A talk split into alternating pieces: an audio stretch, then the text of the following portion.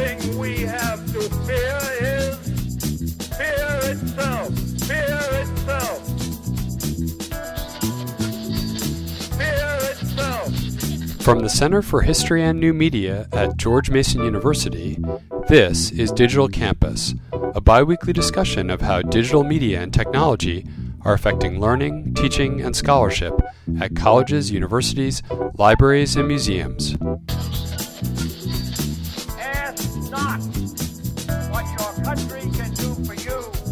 Ask what you can do for your country. Fear itself.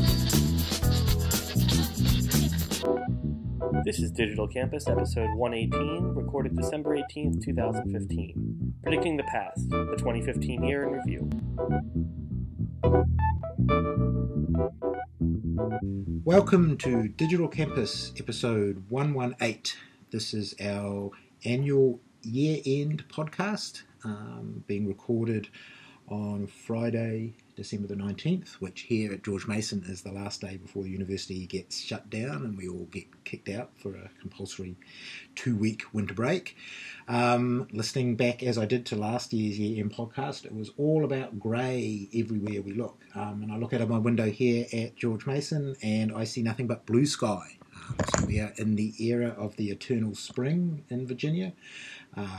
So a very different year, I guess, at this moment at least, than it was last year.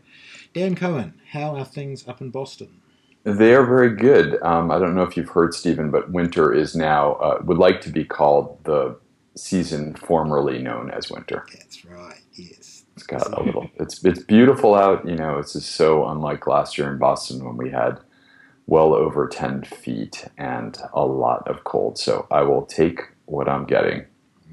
All right, so the eternal season of formerly known as winter is welcome in Boston. What about you, Tom Seinfeld? Is it blue sky around you? No, we've got clouds, but as in Boston, it's very mild for the time of year. So, yep, we're happy here too. And finally, we're joined by Amanda French. Blue sky for you as well? Yes, indeed. Bright blue. The color of faded Levi's after 304 washings. Mm. Right, so we are all immersed in the season formerly known as winter. Unfortunately, this year, for the second year in a row, we haven't managed to find a time where Mills Kelly can join us. So we will be lacking his insights on 2015 as we were on 2014. So we'll have to try and invoke at least the spirit of Mills's perspective on the year. So we'll follow our standard format for this year-end podcast. Cheers and jeers for this year's events. We'll follow up our predictions from the end of 2014 and we will set forth again to predict what will be coming in 2016. So let's start off with cheers, and Dan, your cheers for 2015. Yeah, I have a cheer just from the last week, actually, but it's something I've been following all year and looking forward to. And that's some announcements related to the Humanities Open Book Project that the National Endowment for the Humanities and the Mellon Foundation are actually working on together. And just this past week, NEH announced the winners of these open book grants. And one of the things that we really learned is that by the way, I should back up and say these grants are to give money to university presses that are making their backlists, so books that are often out of print but are still important and often have an audience or an awaiting audience. They're making funds available to digitize those, convert those into EPUB, put a Creative Commons license on it, so a liberal license so they can be distributed. And if you look at the list of the winners, we'll link to it from the show notes. It's a really wide array. There's materials around religious history and regional culture and history, philosophy, environmentalism, a lot of things there. And what I really noticed is I think this is just such a creative way to get to open access that I think we could explore a bit further. I should also say that I believe the Mellon winners are coming up soon, maybe in the new year. And when you run the numbers on it, what it comes out to be is about $1,000 per book, which may sound like a lot, but that's not only in a sense to buy out the remainder of the book and its value and to distribute it openly, but it's also for the entire conversion process to EPUB. And that can be very expensive, obviously, in terms of reformatting and getting it into shape. So I think this is an amazing program, and I think if this works out well, we'll see how it goes over the next year as these presses start to do these conversions and we start to see them show up. I'm very committed at the Digital Public Library of America to hosting these books and to making sure they do get a wide audience. But it might be, I think, a really creative way for funders and university presses to get together to distribute a large percentage of their list openly for the first time. So I like this idea a lot. I think that I'd like to see more of it in the future. And my kudos to NEH and to Mellon for thinking of it in the first place. Excellent. Yes. Open books. $1,000 does actually sound cheap to me after the numbers that we hear thrown around. Yeah, I mean, just around the labor itself. I was thinking the same thing. That, most of these grants are just $70,000 or $80,000 to these university presses, which, in most cases are pretty lean operations. Yeah, yeah. And I mean, you think a $10 million investment, that's 10,000 books. I mean, that's a lot. It's a lot that can be done. I mean, think of all of the millions of dollars that are kind of thrown away on things that won't ever be used. But this is I think it sounds actually very cheap. So yeah, and I think about from my position at DPLA, we often think about under-resourced places. So you think about a community college that may only have 50,000 volumes or 100,000 volumes in their library, much smaller than, say, George Mason's 1.5 million volumes or Harvard's 17 million volumes. And so an investment like this, where you're essentially adding, let's say, 10,000 books to every college and university and even public library that wants to take them in, is money extremely well spent, right? I mean, you are getting a copy of that book across the not only the nation but the world. So I think the return on value is, or the ROI is quite good on this program, in addition to what it's doing for the university presses as well. Yeah, I love the NEH's Common Heritage Grant Program too, which again is a really sort of small grant program aimed at small organizations, local historical societies, and something I sort of partnered on on a grant that was awarded to the Montgomery County Historical, the museum, just locally, that a public history grad student shepherded and wrote. And I think it's great because that program is all about having the public come in to digitize their material, which a lot of people have kind of important, historical artifacts that people would like to be able to have access to. And a small amount of money put in the right place can make a huge amount of difference. So both of those programs, I think, have that going for them. Excellent. Money well spent. All right, Tom, a cheer for 2015. Cheer for 2015. Okay, well, I am going to give a cheer to Congress. And what? Tom, are you okay? I am. Seinfeld in Connecticut. Yes, I am, in fact, okay. You ask, how could I possibly cheer Congress? Well, I'm actually cheering the Congress of 1965. What? Wait a second. Is that allowed under the Digital Campus podcast? That's right. It's an anniversary cheer. It's an anniversary cheer. The Congress of 50 years ago, which had the great foresight to establish not only the National Endowment for the Humanities, which we've been talking about, but the National Endowment for the Arts and the Historic Preservation Act, which established the Office of Historic Preservation and the state historic preservation offices nationwide. So a cheers to those statesmen from the distant past who have so enriched our cultural heritage and who we owe a great debt to, and who hopefully can serve in 2016 as an example to our present group of well, I won't say what I think, but yes, cheers to the Congress of 1965. Yeah, it's very remarkable to be cheering Congress. I mean, I guess we should note that the current Congress has slipped some history education and civics education funding into the 2017 budget, money to be appropriated later, so perhaps not there at all. So there, maybe that counts as a minimal step to follow in the footsteps of the Congress of 1965. So, all right, a 50th anniversary cheer from Tom. Amanda, what about you? Unless your common heritage sort of counts as an early cheer. Oh, sure, yeah, but I think that I'm not sure that program was funded in 2015. It might have been a little bit earlier in 2014. So I'm going to be a little snarky here, and I'm going to cheer the retirement of Librarian of Congress James Billington.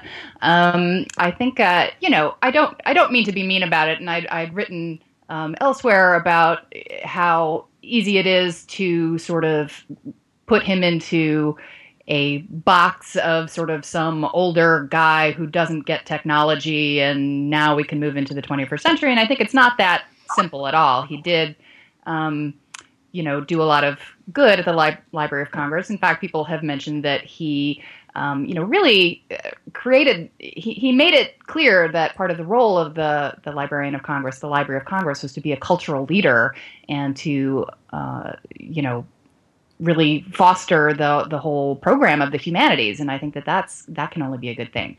Nevertheless, I think that people were a little frustrated with the lack of leadership at the Library of Congress with regard to national and international digital initiatives lately. So I think that, you know, no offense to Dr. Billington himself, but I think that this does create a good opportunity for whoever gets that position next. And I will say, too, I'm actually not opposed to the fact that it does look, you know, I'm not opposed to the 10-year limit on the term of the Librarian of Congress. I have to say that I think that that's actually probably a good outcome of this, too.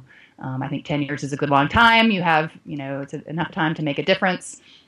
But, you know, we'll ensure a little bit more churn, I guess, in that really important role. So that's my cheer. Okay, we'll count it as a cheer, notwithstanding the slight spin on that. And I'm just going to add one very quick and very obvious cheer to the end of our cheers for this year. And this is the obligatory podcast mention of Google Books and litigation. This should hopefully be the year that story ends. We're going to struggle to replace its slot on the podcast, I guess, going forward. But a cheer to the US Court of Appeals for hopefully bringing an end and some clarity to that. Perhaps too obvious to throw in, but I think this is one of the things we will remember about 2015, I think, going forward. All right. So to the jeers, a brief moment of negativity on our otherwise blue and sunny days that we're sitting in here. Let's go back around the cycle. Dan, where do you want to bring a jeer for 2015? Yeah, I'm going to jeer all of the folks who were griping about the rise of ad blockers this year, specifically touched off, as these things often are, by Apple, because the Cognoscenti always use iPhones, with the exception of Tom, of course. And so it's only came to their consciousness this fall when Apple allowed extensions to be added to Safari, and people created JavaScript blockers, and blocking JavaScript blocks the insertion of certain kinds of ads, often very rude, intrusive ads into your mobile experience, and they worried that this would destroy all of publishing, which I believe it has not. But I think it raised actually an important topic that we maybe didn't discuss that much on the podcast this year. And that is that I think we are increasingly losing control of our digital environments. And particularly when you think about the phone, you can only install apps, at least on the iPhone, from the App Store. Excuse me. And you can't customize things as easily as you can on a computer, things that we're used to doing. I mean, even the very early browsers, you could turn off images, you could block pop-ups very early on, you could use Grease Monkey to alter the environment within the browser. The whole idea of the web was, in fact, that you could customize, in a sense, its output. And we've sort of slowly lost that as we've moved on to devices like the iPhone or Android phones. And I think this was a little bit of a pushback by the public to say that we wanted to control the experience more, and that people had frankly gotten fed up by, in a sense, reading online. That reading, I mean, this sort of basic act that we all need to do had become really hard because of overlays and moving things, and also all the tracking. I think a big piece of this story was about privacy and people wanting to get back some of their privacy from all of the many trackers that exist within these ad payloads. So I have to say, I'm one of these people that didn't feel a lot for those who were griping about the rise of these things. They, of course, have been around. AdBlock Plus has been around for many years, but again, for some reason, it was the addition of this technology to the iPhone that got everybody all worried. And there were a lot of hot takes and thought pieces, but I think it's something that needs to be in tension, and I hope that it actually leads to better reading environments for all of us. Yeah, well, that would certainly be nice. It's getting harder and harder to find the text amongst the ads on a lot of the things that I read online. Yeah, and I do want, you know, outlets to have money, and you know, I understand that some things are ad supported, but I think what this meant was that it had gone too far, and so I think in those cases, the fact that people can, in a sense, take back their lives on the web, it's an important principle, and I think it's an important principle of the web that there is activity at the endpoints rather than centralization. So I hope that's something that we maintain. And I think it's certainly true that as all of the evidence suggests that more and more people are going online through their phones, that we are coming up with a generation that is used to operating in an app environment, not in that web environment. And so just the whole idea that you can control your experience a little bit more is, I think, something that it's worth reminding people about. Yeah. All right, Tom. Who are you jeering at? I'm jeering a familiar villain. I'm jeering today ProQuest for its lockout of the Renaissance Society of America from its subscription to Early English Books Online. Obviously, the Renaissance Society of America's membership are heavy users of Early English Books Online, and in recognition of that, the RSA bought as a scholarly society bought a subscription to Early English Books Online that all of its members could access. ProQuest, as that subscription was coming up for renewal, decided that those members were actually making too heavy a use of the resource, and that it figured it could make more money by requiring each of those members' home university libraries to subscribe to Early English Books Online rather than the distributed network of the academic association. And so it yanked the subscription and locked out the membership from accessing this very important resource, to which there was a huge outcry. And I think it served as a reminder of the dangers of putting our common cultural heritage in the hands of a few very powerful corporate information conglomerates. So jeers to ProQuest. I hope they've learned their lesson. I'm sure they'll try to pull something like this, and their counterparts in other parts of their industry will try to pull something like this again. But I guess a cheers to the membership of the RSA and their compatriots who fought back against this and ultimately prevailed. The RSA has managed to renew its subscription, and those members have access to the resource that they need. So all's well, I suppose that ends well, until the next time. Yeah. I don't know, Tom. I mean, I get what you're saying, but I always feel like there was probably more to that story than we had access to. You know, it's, you know, I always feel like there are villains and villains in academic publishing, and it's never always quite as simple as, you know, evil corporate profits, you know, and benign nonprofit scholarly associations. I mean, I think on the whole, it was really good that whole controversy brought attention to the fact which I think, you know, that so many like really crucial scholarly sources are controlled by for-profit organizations, because I still feel like there's a lot of people who just don't really understand that, a lot of researchers.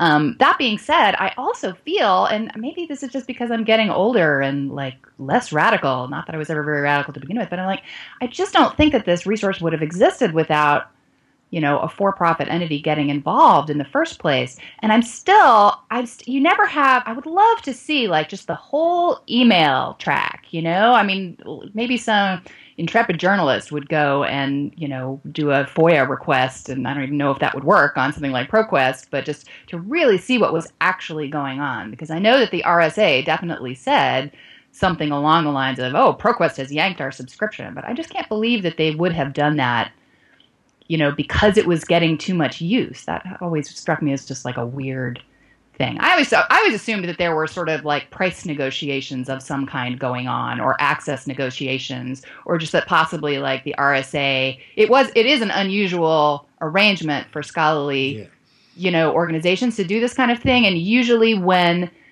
you know, database providers are doing this kind of thing, they're doing IP authentication, which you can't do, you know, to, you know, manage site licenses, and you can't do that when everybody's not in one place, right? So I don't know how there. So there may have been like, I always feel like there must have been like technical and or contract things that made that story a little more complex. But I don't know. Sure. And that's the point. Yeah, of course. Nobody knows. Nobody knows. Of course. I think it's more just a reminder that these resources are in the hands of these corporate entities. And I think you're absolutely right. Exactly. A lot of these things would never have been digitized had those corporate entities not stepped in to do that. I think the problem is that a lot of, like a resource like Early English Books Online, we're living with the legacy of a time when a lot of deals were made before people had a real, before we had lived with the consequences of those deals. And, you know, I think the deals that we would cut today, you know, the kinds of deals that Dan is involved, frankly, in cutting, are very different from the kinds of deals that were cut 10, 15 years ago. And so, I think we as humble scholars and librarians went into some contract negotiations with some very savvy corporate players early in the days of the web, and we really got the wrong end of those deals, and we're living with those consequences now. So I agree. I mean, sure, there's more nuance, but you know, and in some ways this is a you know, this is a fable. Right? It's probably not quite true, but it speaks to a larger truth that I think it's important to be reminded of. Yeah, I always have trouble when I want to kind of, you know, problematize these stories, because, you know, what good does the problematizing do, given that I agree that there is too much corporate control over, you know, essential scholarly resources. I mean, fundamentally, I agree with that. So it's just, you know, that. But you're right. It's a complicated. I mean, yes, it's absolutely a complicated. And I guess I would say, too, that there was this kind of, you know, especially on Twitter, there was this backlash, you know, partly from the, you know, easy genre of corporate bloodsuckery versus nonprofit beneficence. And there was a hashtag #FreeBo, free Ebo. Right. And I was like, okay, that's all very well and good, but do you know the amount of time and labor and dedication and money it's going to take to try to actually free EBO? I mean, at this point, it's not that it can't be done, but it just seemed to me so much to partake of this like 2-week outrage. Oh, we'll be outraged about this for a week, and then nothing will change, you know? Well, what's interesting is that sort of that unsubtle outrage, right? The sort of the outrage, the uninformed, basically, outrage, though, is useful, because those are people who don't think deeply about these issues generally, like you, right, who understand the problematics. But those are the people who, if we're ever going to make change, really need to be involved. So while their hot take is going to be, you know, in some ways simplistic, It's that simplicity is necessary if we're ever going to get to the place we need to get to, which will be in some way in partnership with these large information providers. But it needs to be a partnership that's on more even and terms and on terms that are ultimately beneficial to the people who need and use and ultimately own these materials. And I'd have to say, I mean, I actually had ProQuest on my list of jeers and villains as well. We failed to entirely coordinate that. But I'd have to say the one other thing that I would put kind of on Tom's side of the story is there are some real issues with the way that ProQuest does business that I think put it in the villain category. They're enormously opaque about what they do, including in this case. But, you know, they continue to refuse to share basic information about what they're doing with these collections, OCR accuracy rates, right. A whole range of basic information that should be available about their products isn't out there.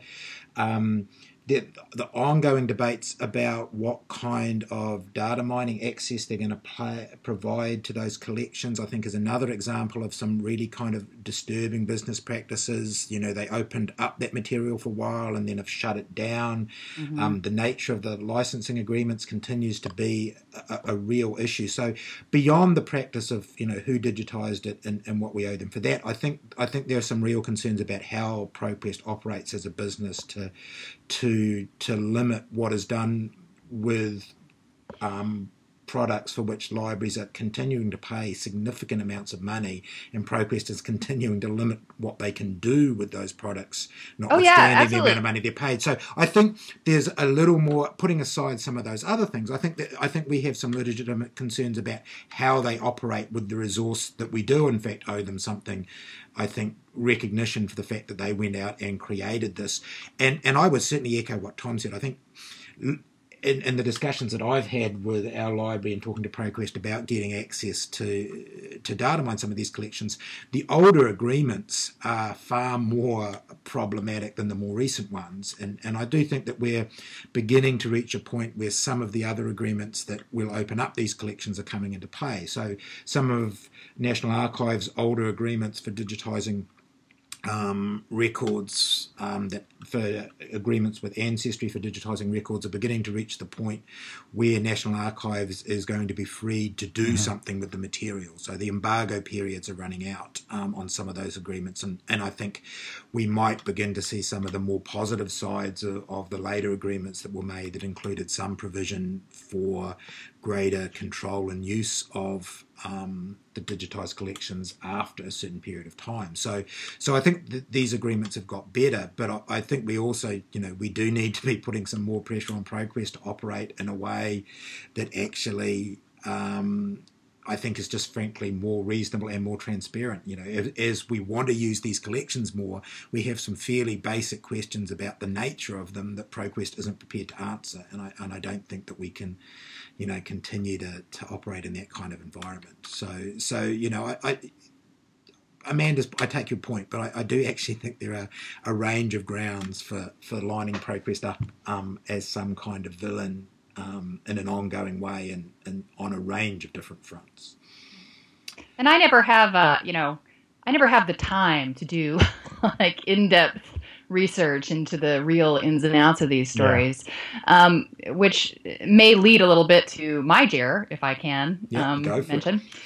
This is not a jeer at a person exactly. It's a sort of a jeer at the universe for taking away from higher education reporting the amazing Jen Howard, who was for many years a journalist at the Chronicle of Higher Education and paid particular attention to issues of scholarly communication and digital humanities, and did just a wonderful job of sort of reporting on all of those. So she has moved on from the Chronicle and has in fact sort of left higher education reporting altogether to work for the American Bird Conservancy.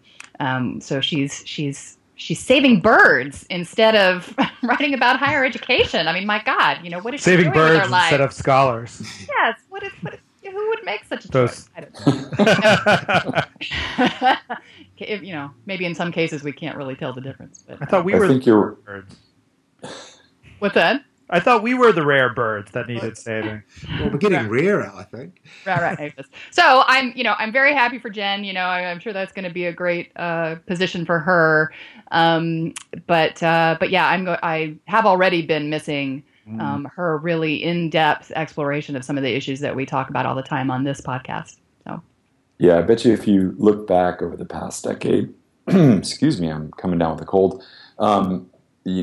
So many of the topics that we've discussed on the podcast were covered, in fact, by Jen Howard at the Chronicle, even from early on. So, yeah. Again, I think it's a loss, but my understanding is that she's a lover of animals of all kinds. I definitely picked that up from her in person and also via her Twitter feed, and I think that this is a wonderful match for both her writing skills and her passion for nature to be working for ABC.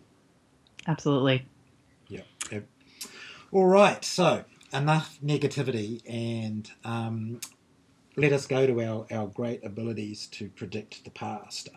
Before we move on to I'm really good at predicting the past. Oh, that's true. I said predicting the past because that's obviously what I'm comfortable with. So actually, you guys are historians, so you must be much better at that than I am. Yeah, all right. So let's give up my classic historian slippage and go back to our predictions of the future, and how we did from 2014. Dan, what did you predict would be happening in 2015?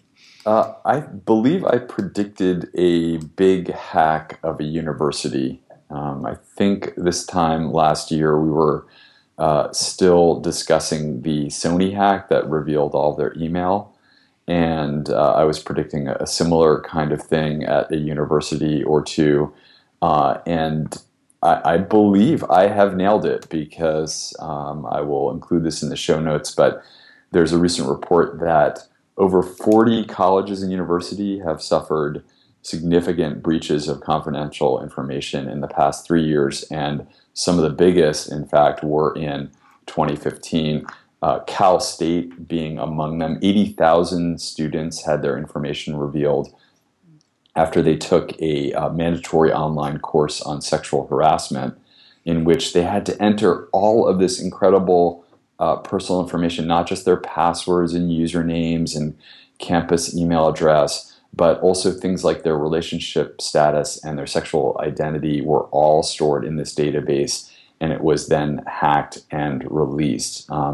Pretty incredible breach. Others that were pretty bad. Auburn University, I don't think we discussed this on the podcast, bought a giant package of information about high school students. So a lot of universities do this, and I think this is one of the big problems, is that universities are, in a sense, a target because they have all this personal information about young people. But Auburn purchased a package of information about high school students, I believe, for recruiting purposes. I think you can buy these things from some vendors who handle test scores, for instance. And again, includes a lot of personal information, including the test scores and grades and things like that. I believe it was over 300,000 students. And they accidentally posted the whole thing on their university's website. And before they noticed it, it had been downloaded and distributed. So not sure that's a hack, but there's definitely lots of cases this year where cybersecurity was a huge problem at universities. They're just big targets. We're starting to see some things that are also related to espionage. I believe Penn State had to notify the FBI after they were probed and I believe hacked by IP addresses in China this year because they run some programs out of the School of Engineering that are espionage worthy, I guess. So I think this is a story that will continue on, but it certainly was not a great situation in 2015. That's interesting. I mean, I don't follow this very closely, but a number of those stories I didn't pick up on at all in this year, and which is, I think, I don't know, maybe I'm not paying attention to the right things, but it's so that's a kind of disturbing prediction. Of Dan's, which actually came to pass. Tom, I have you as not predicting anything last year, but doubling down on your prediction that learning to code would be the story of 2015?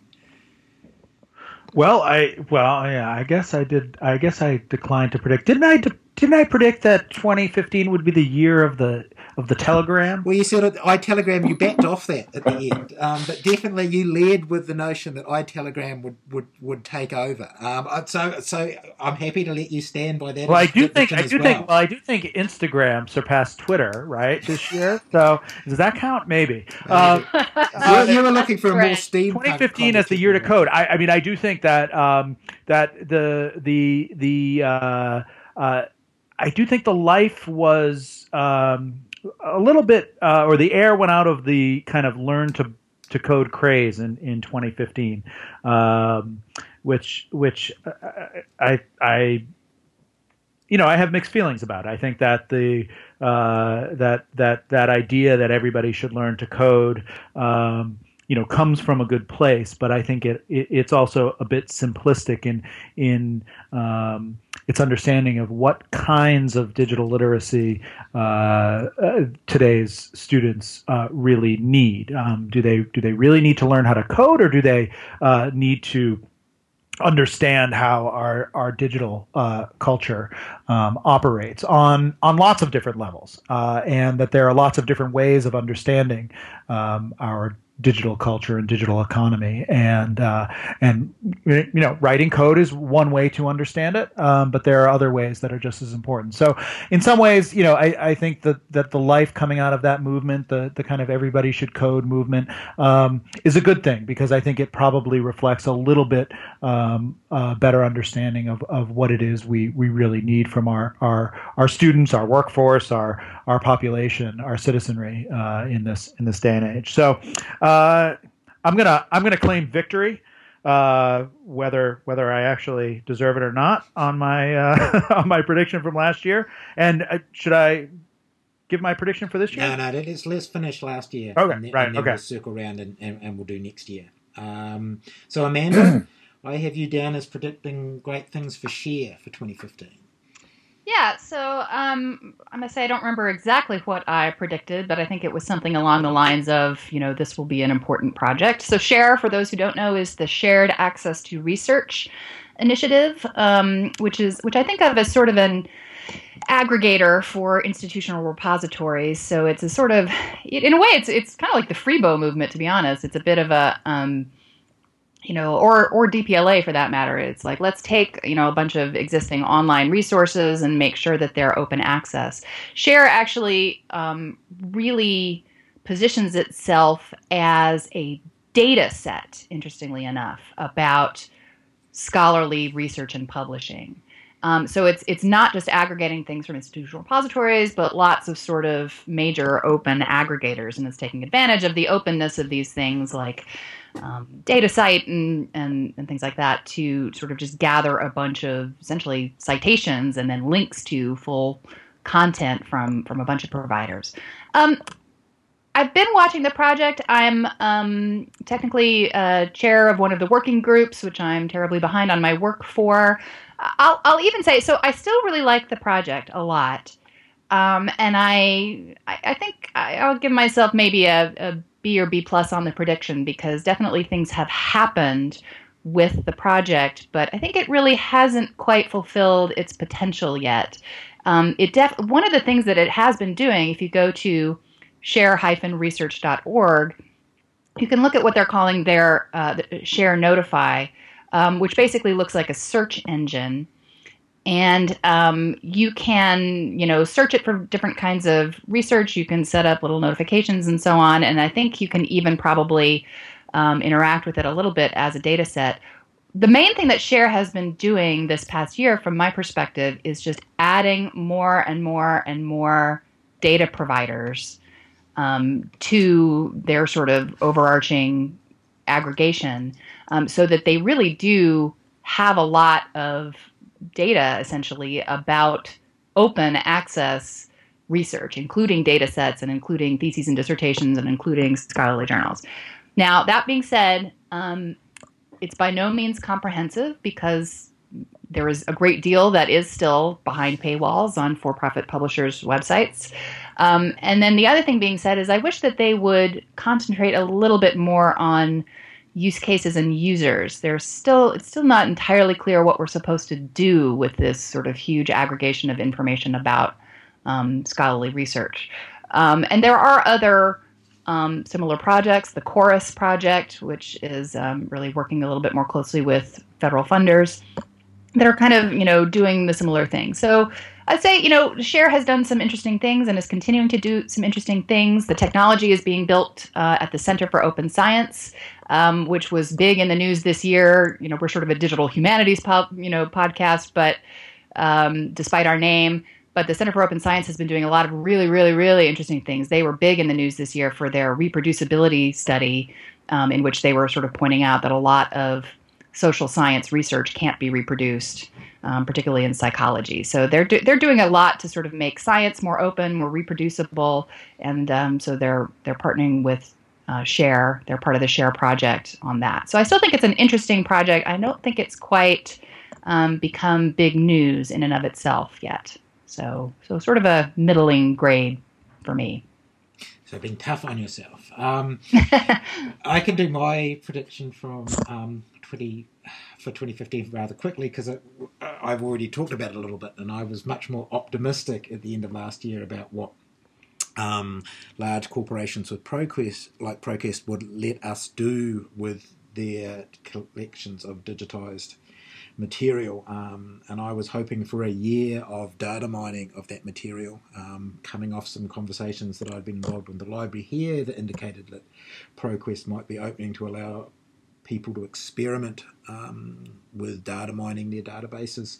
And as I've already said in joining my year with Tom, that hasn't come to pass. In fact, as I suggested might in fact be the alternative scenario last year, they have moved to monetize this, and have put in a range of hurdles that mean that the availability of these big databases, and I'm obviously as a historian most interested in the newspapers, continues to be fairly limited. They've imposed a range of additional costs on libraries to make collections that they already are subscribing to available for data mining, and I know here at Mason we just don't have that money lying around in our library budget, so we haven't got it. So my optimism for opening up, I think, has fallen foul of the corporate imperative, and money is being applied to this, and I think there are signs going down the road that ProQuest at least is going to look at trying to build in some kind of data mining into their own platform and keep this all kind of locked up. So that is I think maybe a successful prediction for the wealthy institutions, the wealthiest institutions. No love for any of the rest of us. And just to invoke Mills, who's not here amongst us again, who wasn't here last year, so didn't have a 2014 prediction. But going back through our notes, I noticed that back into 2013, Mills was in fact predicting something that's looking far more likely now. And in 2013, he predicted the shooting down of an Amazon drone in Texas. And I see a little bit more of that in our future, and noting that the Federal Aviation Administration is now requiring the registration of drones owned by individuals in the United States. In fact, registration is going to be required by January 20th of 2016. They're doing that, looking at the press release that I'm reading here, because they're hoping to build up a culture of accountability and responsibility, especially for new users with no experience operating in the US aviation system. They're hoping it will protect public safety in the ground and on the air, and I'm assuming that any Amazon drones out there in our future will have to be registered as well. So a future with skies filled with drones, and closely followed by drones crashing to Earth, that Mills predicted in 2013 does in fact seem to be coming ever closer. So we will give Mills credit for an old prediction, I think. He was ahead of his time in 2013. But the drones... Now, with that regulation, is there an exemption if your drone is mounted with an assault rifle? Because, well, actually, even more disturbingly... We wouldn't want to have a national registry of... No, well, I think maybe they will pass muster. Based on this very short story I'm looking it's mounting a camera on your drone that seems to be the tipping point. So it's surveillance, not violence, that they're concerned about, perhaps. And maybe that is another disturbing statement on 2015. So hey, yes, you might be okay with your software. Gun ownership is restricted, only drones will have guns. Well, maybe you'll have to take your drone to the to take target practice with your drone before they'll give you its license to carry in public. So anyhow, drones are amongst us. All right, enough of what we predicted in the past. What are we going to predict now? Dan, what are we going to encounter in 2016? I have two predictions for 2016. I say these with the utmost seriousness, as usual, every year. Write them down now. That's right, so we don't forget it. Okay, so the first is very easy to predict, and I predict that the Wu-Tang Clan album will leak onto the internet from an unknown source. You heard it here first on the Digital Campus podcast. I know the album has been sold to this, pharma villain. This is a family podcast, so yes. Who is now Martin Shkreli, if I'm pronouncing his last name correctly, who's been arrested, although the FBI did tweet yesterday that they did not seize property from his apartment. So the album is still lying there right now in his apartment, listeners. But I also think back to William Gibson's digital story or poem, 300-line poem Agrippa, which some of you may remember was put out on a 3.5-inch floppy in the early years of digital and electronic writing, and encrypted itself after you read it once on your computer so that you could never distribute it.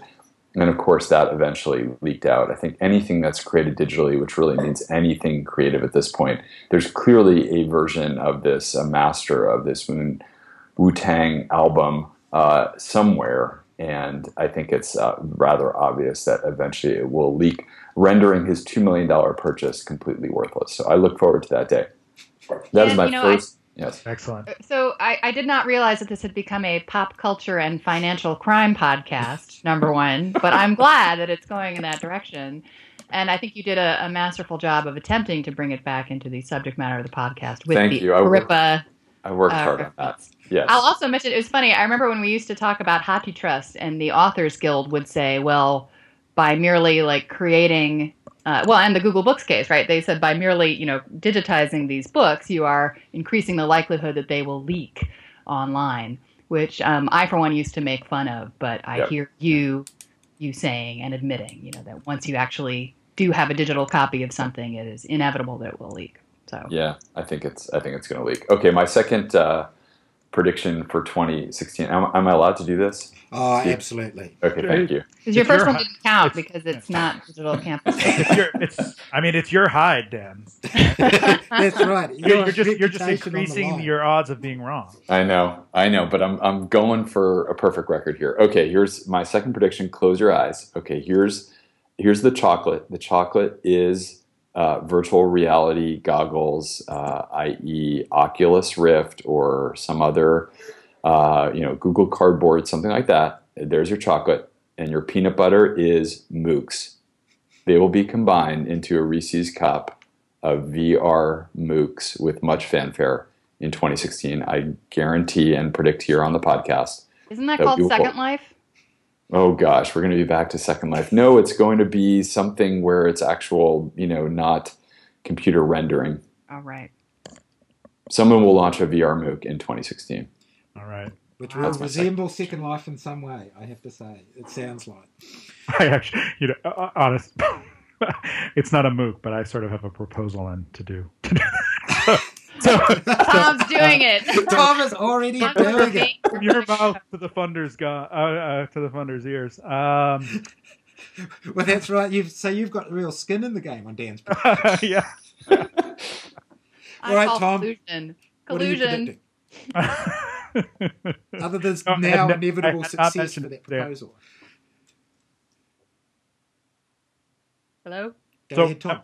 Am I up? Okay. You're up, yep. All right. My prediction for 2016 is that one of our tribe, and I don't mean, you know, those of us on the podcast, I mean, someone who we would, you know, very squarely recognize as a digital humanist or a digital librarian, you know, somebody, an actual or potential listener to Digital Campus, will be in 2016, someone from that group will be awarded a MacArthur Fellowship, one of those genius grants. Someone very squarely from our business will be awarded a MacArthur Fellowship. And you know, in the past few years, there have been some awards to people who are, you know, kind of allied to our fields, you know, digital journalism and other fields. But I think this is the year that someone who's very squarely in our biz will get one of those genius awards. You know who I think it might be, Tom? Who?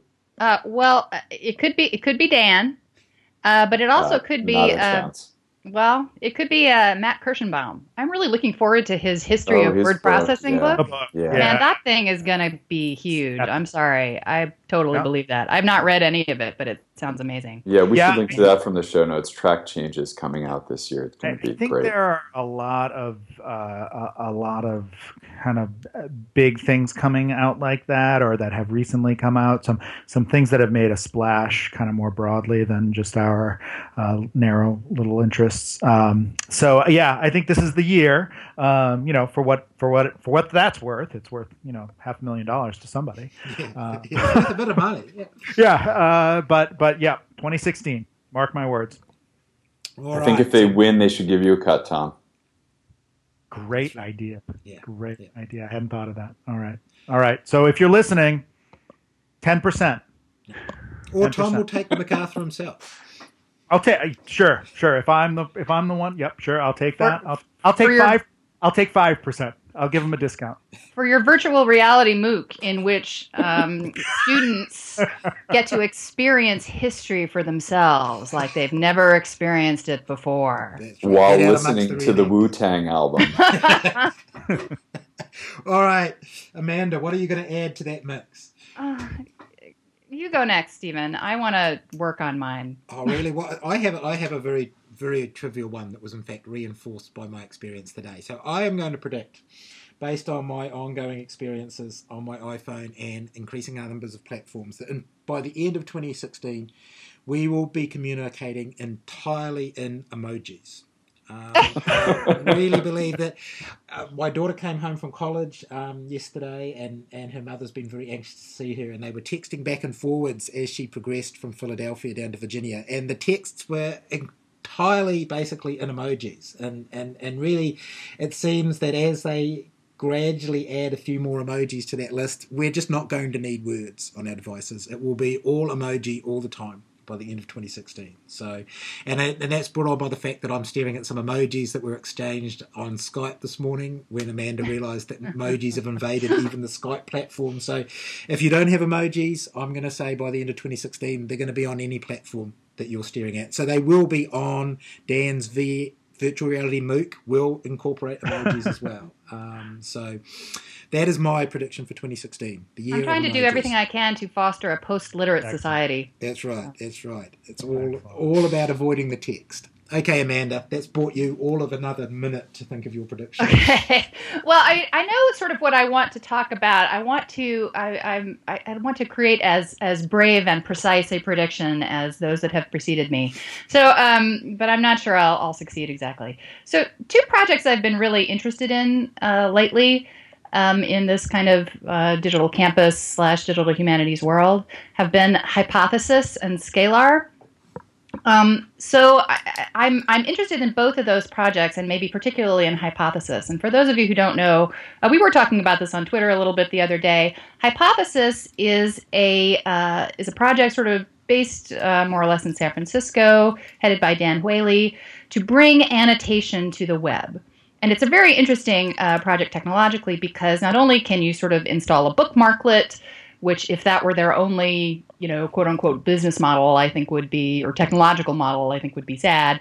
But they also have a really kind of sophisticated underlying technology stack where you can kind of enable the Hypothesis commenting, annotating, highlighting, functionality on any website that you yourself control.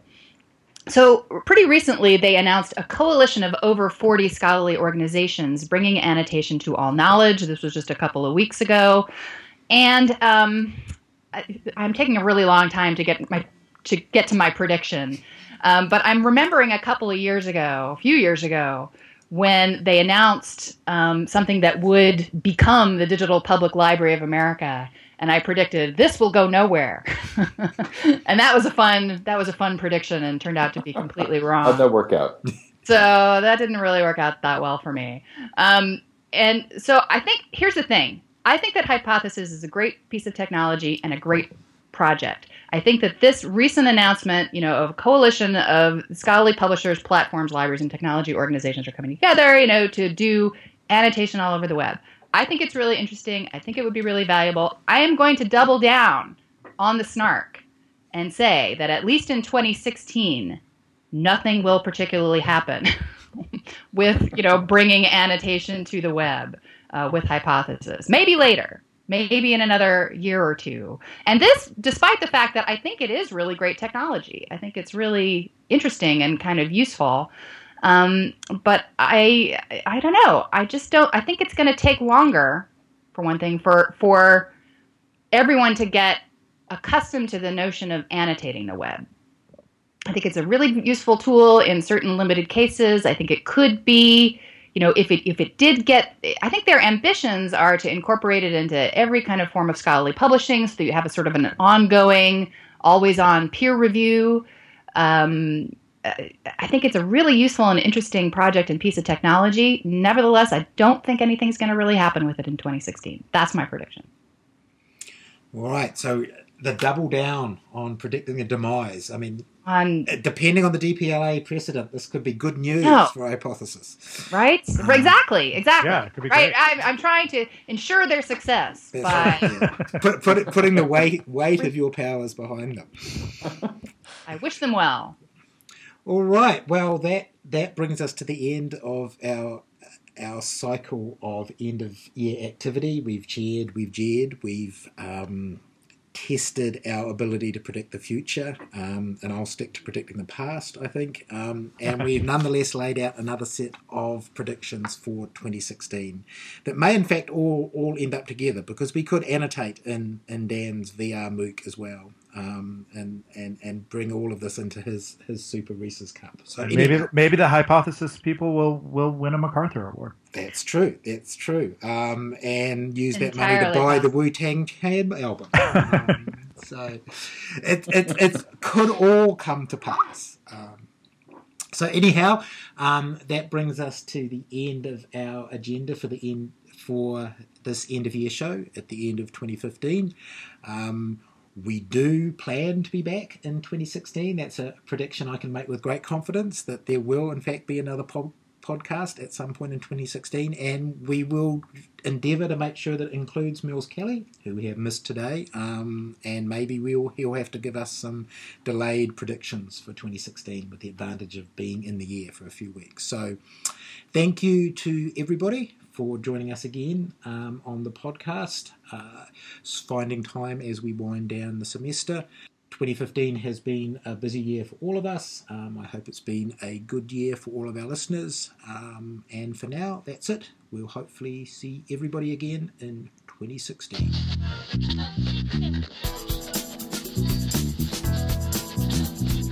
The only thing we have to fear is fear itself. Fear itself.